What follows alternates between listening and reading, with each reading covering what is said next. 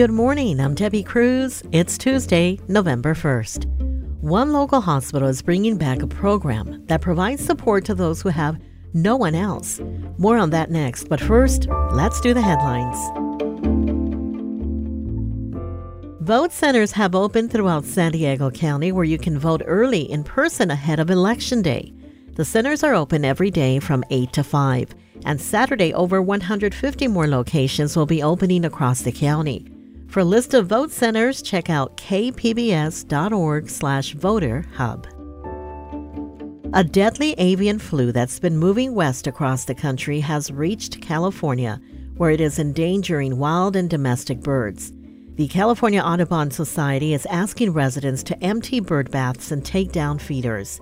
Mike Lynes with Audubon California says that prevents birds from congregating and spreading the disease.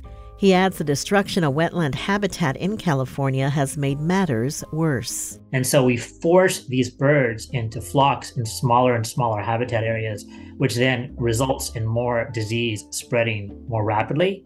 He says if the avian flu takes hold in a domestic chicken flock, it will likely kill all the birds. Some wild birds have tested positive for avian flu in San Diego County. Today is going to feel a lot cooler than the past few days, according to the National Weather Service. Temperatures are expected to get even cooler throughout the week. In the mountains, you can expect cold weather, rain, and snow tomorrow and Thursday. From KPBS, you're listening to San Diego News Now. Stay with me for more of the local news you need.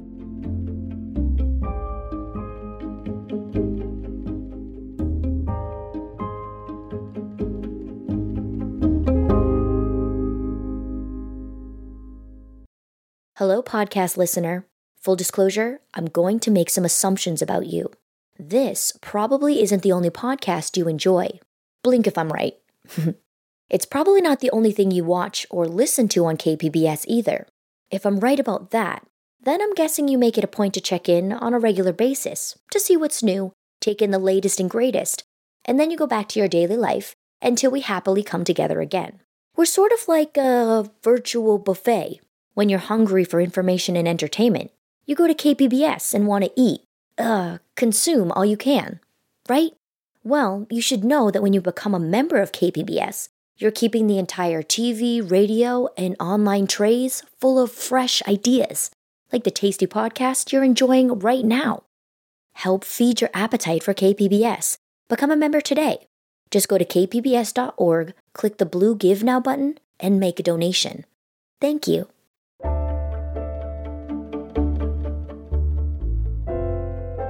In the East County, one hospital is bringing back a program that provides comfort and support to those who have no one else.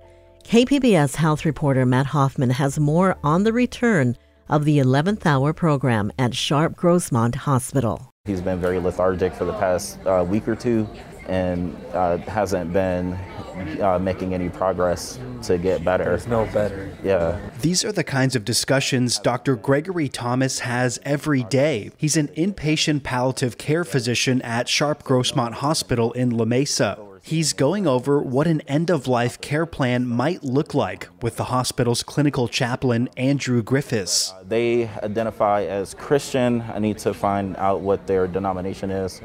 Uh, but I think they would be open to having spiritual care involved. His family in town too?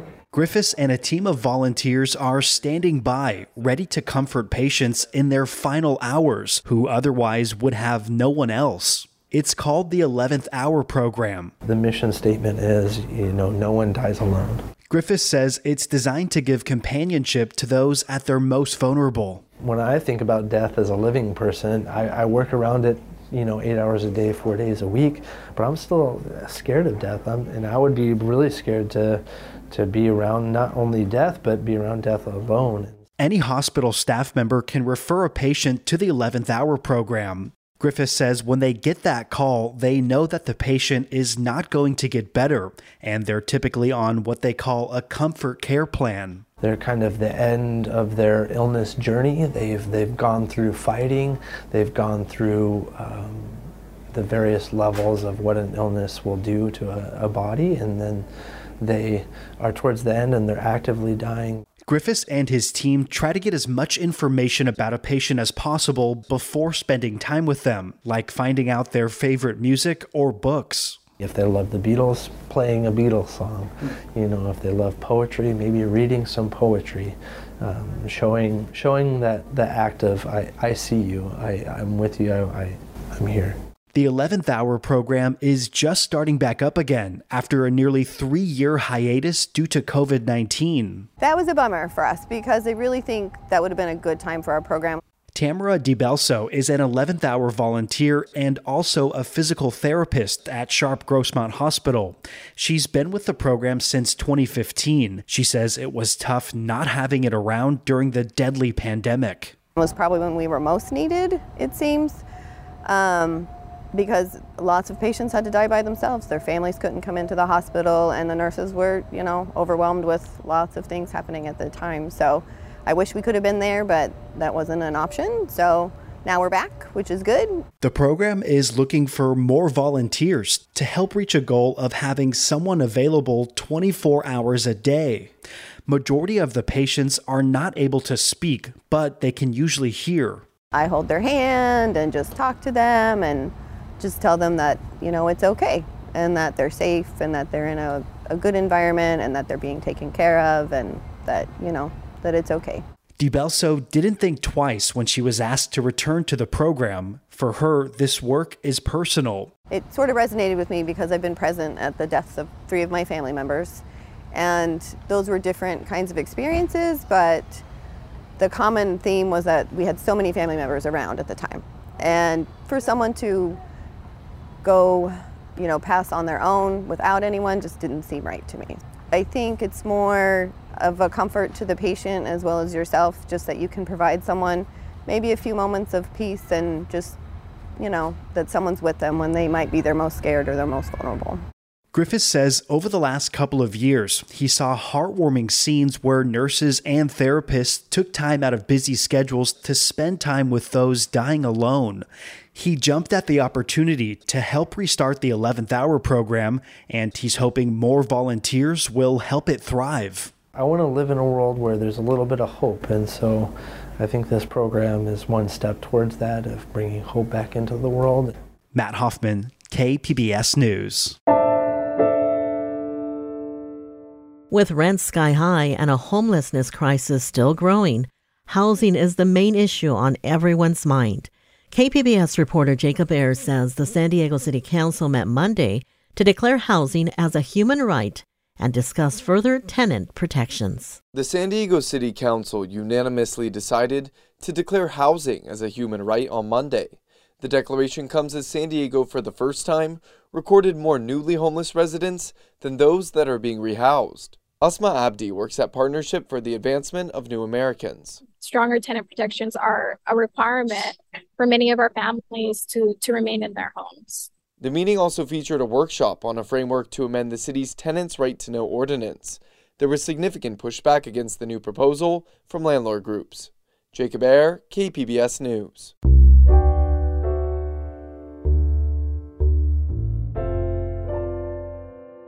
One of the lower profile races on the ballot this November is the one for assessor, recorder, and county clerk. KPBS Metro reporter Andrew Bowen says it's three offices in one. The county assessor has the job of determining how much a property is worth and how much of that value can be taxed under state law. The recorder and clerk parts of the job involve issuing birth, death, and marriage certificates and registering business names. Current assessor Ernie Dronenberg is retiring after 12 years on the job. I read every customer feedback card that comes into our office. Jordan Marks is the chief deputy assessor running to replace his boss. He says the office needs someone with experience who will put the customer first. When I got to the office and they said, We need a new website. Well, we budgeted for it, we planned for it, minus the slowdown from the pandemic, we got there for the taxpayers because that is great customer service. Hearing what you could do better and delivering that. I've been an executive most of my life. Barbara Bry is Mark's opponent. She's a longtime entrepreneur who served on the San Diego City Council for four years before running unsuccessfully for mayor. Bry says the office needs to update not just its website, but also how it gets information from cities when they permit new construction and a property has to be reassessed. Each city communicates with the assessor's office in a different way, and in some cases, it was the US mail. And that's not acceptable in the 21st century. What if a piece of paper gets lost? Andrew Bowen, KPBS News. Coming up, the San Diego Museum of Art has a new art installation now on view. We'll have that story and more just after the break.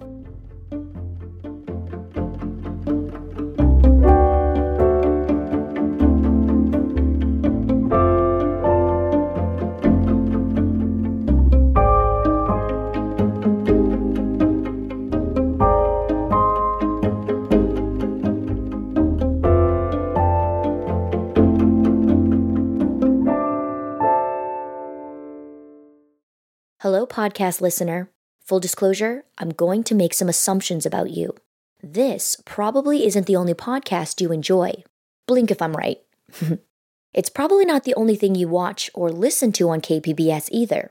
If I'm right about that, then I'm guessing you make it a point to check in on a regular basis to see what's new, take in the latest and greatest, and then you go back to your daily life until we happily come together again. We're sort of like a virtual buffet when you're hungry for information and entertainment, you go to KPBS and want to eat, uh, consume all you can, right? Well, you should know that when you become a member of KPBS, you're keeping the entire TV, radio, and online trays full of fresh ideas, like the tasty podcast you're enjoying right now. Help feed your appetite for KPBS. Become a member today. Just go to kpbs.org, click the blue Give Now button, and make a donation. Thank you.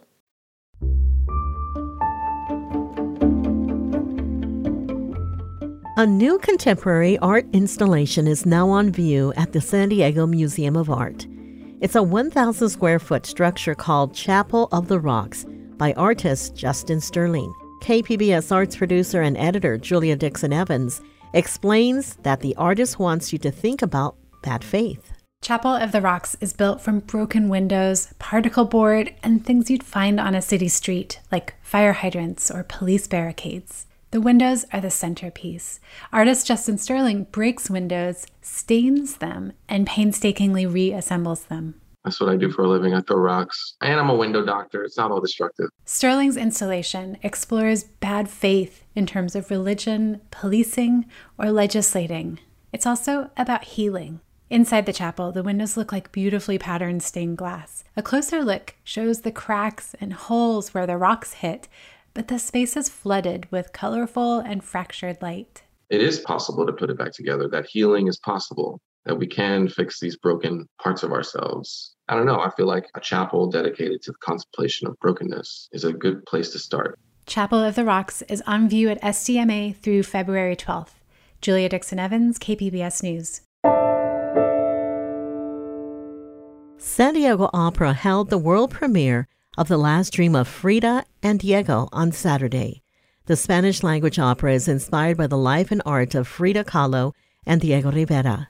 KPBS Arts reporter Beth Accomando attended the rehearsal last week and spoke with the stage director Lorena Maza as the orchestra warmed up. You are directing a world premiere opera, so how does that feel? You know, it's really exciting. It's really a challenge. And there are so many expectations that I don't want to think about that, but it's rare. I mean, there are not so many opera productions, especially not new productions. And then there are even fewer operas in Spanish, and even fewer operas in Spanish that represent or depict two Mexican cultural figures, like Frida and Diego. So it has many elements to make this a very unique and exciting project. And we are in front of this gorgeous set, which uh, plays up the idea of the Day of the Dead. So, what role does Day of the Dead play in this opera? Well, it plays the, let's see, the, the greatest context and kind of the dramatic trigger. In fact, the, the dramatic trigger of the story is Diego's last day on earth. Diego Rivera is sick and he's dying, three years after Frida's death. And he comes to the graveyard in Dia de Muertos to invoke Frida and call her back to help him cross to Mictlan, to the underworld, the Aztec underworld. The whole first act is in the cemetery, which is, you know, the threshold of Mictlan. And then there is this huge invocation, so the doors open and the dead can come back to the world for one day. So it is quite a, a huge part of this show. Talk a little bit more about the production design and the costumes in this. You know, we all knew we didn't want to go to the typical cliche of Mexican folklore, full of color and full of suffering in Frida's case, and, and using the same type of imagery for, you know, that mass media has utilized, this Fridamania thing. But what most informed the design, I must say, is the story itself. Because we're not doing Frida and Diego's biography, which is usually what we see in pictures, in films, and many other types of shows. So the story was asking for something different and for a sort of container that could tell the story. So it is a very simple design, but very strong and total, which I like. You know, this is far from being realistic. It's absolutely symbolic. It's an allegory. It's pure fiction. I mean, she's coming back from the dead and she's going back and, you know, she comes from Mictlan and we see all the dead souls coming back to the world and whatever. And also the encounter with Diego. When she decides to come back at the end of Act One, Catrina tells her, but don't you dare touch Diego. Don't you dare touch your painting brushes. You cannot do that because if you do that, you'll feel the agony again. Okay, so she, she doesn't let him come near. She's not doing it until she cannot do it anymore. At the end, she wants to go back to her painting. And at the end, she adores Diego inevitably. So she does embrace him. She does go back to her easel and and try to paint again. How does painting kind of play a role in the opera and how is her art represented? It's all there because what we decided very consciously is not to use technology, but to go into a very pictorial style. That is, we have frames all over. The, the main, you know, opening of proscenium is a frame, and then we have a lot of frames. We have this very frontal two-dimensional style that really remembers reminds us of the painting the way they painted so we don't reproduce anything literally we don't project anything we don't we don't use any technology or projections or mapping or all of that but still you can recognize of course that's casa azul even if it's not identical and we reproduce 10 self-portraits and even though they are a translation of them, you can recognize them. Frida's style is so recognizable. She's one of the few people in the world, artists in the world, that immediately her art is recognizable. Also, this is a journey from the underworld and back, which is interesting because it's not a journey to the underworld and back. And it is mainly a love story, a tragic love story, and a, and a love story that goes beyond life. So that's why this is very beautiful and moving. It's their last encounter, a dream of a last encounter in order to be together one more day on earth. That was stage director Lorena Maza speaking with KPBS arts reporter Beth Accomando. San Diego Opera's The Last Dream of Frida and Diego has three more performances through Sunday. That's it for the podcast today. As always, you can find more San Diego news online at kpbs.org. I'm Debbie Cruz. Thanks for listening and have a great day.